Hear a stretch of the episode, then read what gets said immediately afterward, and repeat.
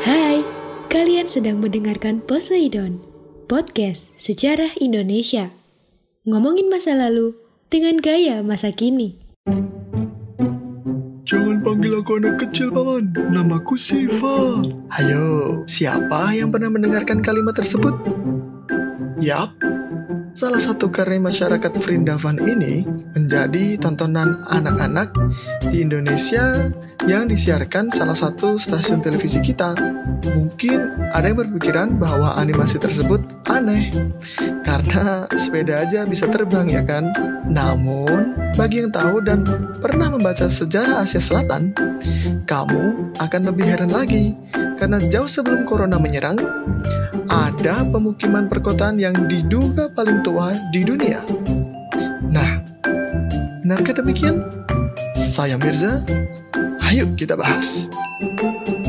Tahukah kalian, benua Asia memiliki peradaban kuno yang sangat keren. Salah satu yang terpopuler ada di lembah Sungai Indus. Sungai Sindu atau lebih dikenal dengan nama Sungai Indus adalah nama salah satu sungai yang besar di India.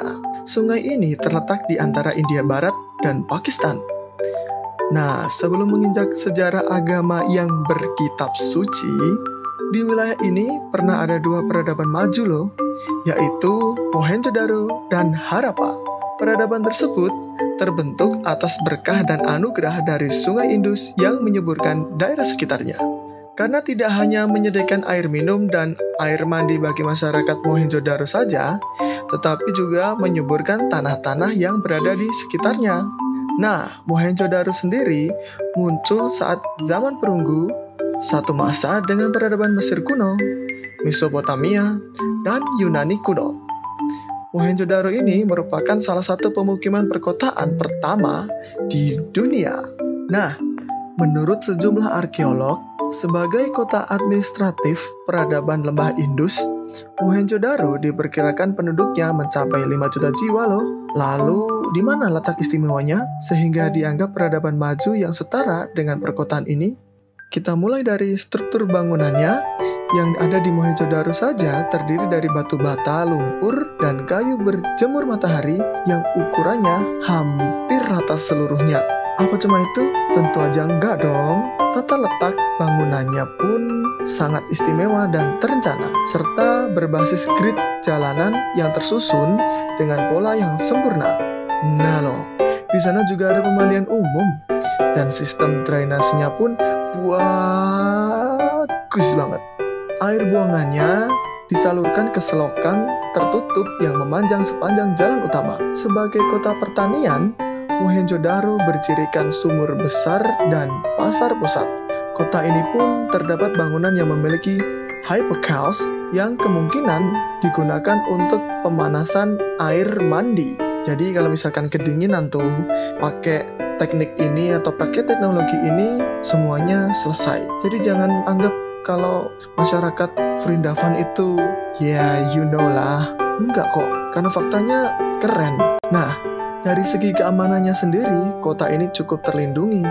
Meskipun tidak ada tembok yang mengelilingi, tetapi terdapat penara di sebelah barat pemukiman utama, dan benteng pertahanan di sebelah selatan, dan masih banyak lagi keistimewaannya. Nah, kita kan nggak mungkin bahas satu persatu meskipun bisa, tapi podcast ini akan sangat lama dan memakan banyak waktu. Nah, akan tetapi, pokoknya sehebat apapun gitu kan ya, pasti memiliki masa kejayaannya sendiri loh. Begitu pula Mohenjo-Daro. Peradaban ini diperkirakan berakhir karena sering adanya banjir dari luapan Sungai Indus. Karena fakta menunjukkan bahwa setiap kali kota ini musnah, akan dibangun kembali di tempat yang sama. Tidaknya pernah dibangun kembali sebanyak 7 kali. Nah, jadi apa yang kita dapatkan dari sejarah Mohenjo-Daro? Tentu saja salah satunya adalah pelajaran yang dapat kita ambil. Ternyata di masa yang kita anggap primitif gitu kan ya, menghasilkan sebuah peradaban yang luar biasa canggih. Makanya jangan pernah meremehkan suatu daerah dalam suatu masa.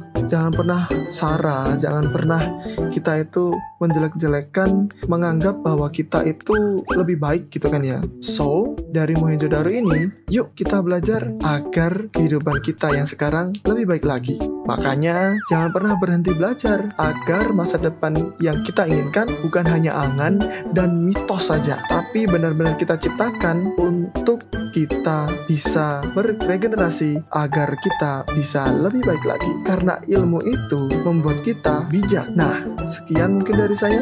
Salam sejarah, salam lestari, salam Mirza. Terima kasih. Terima kasih.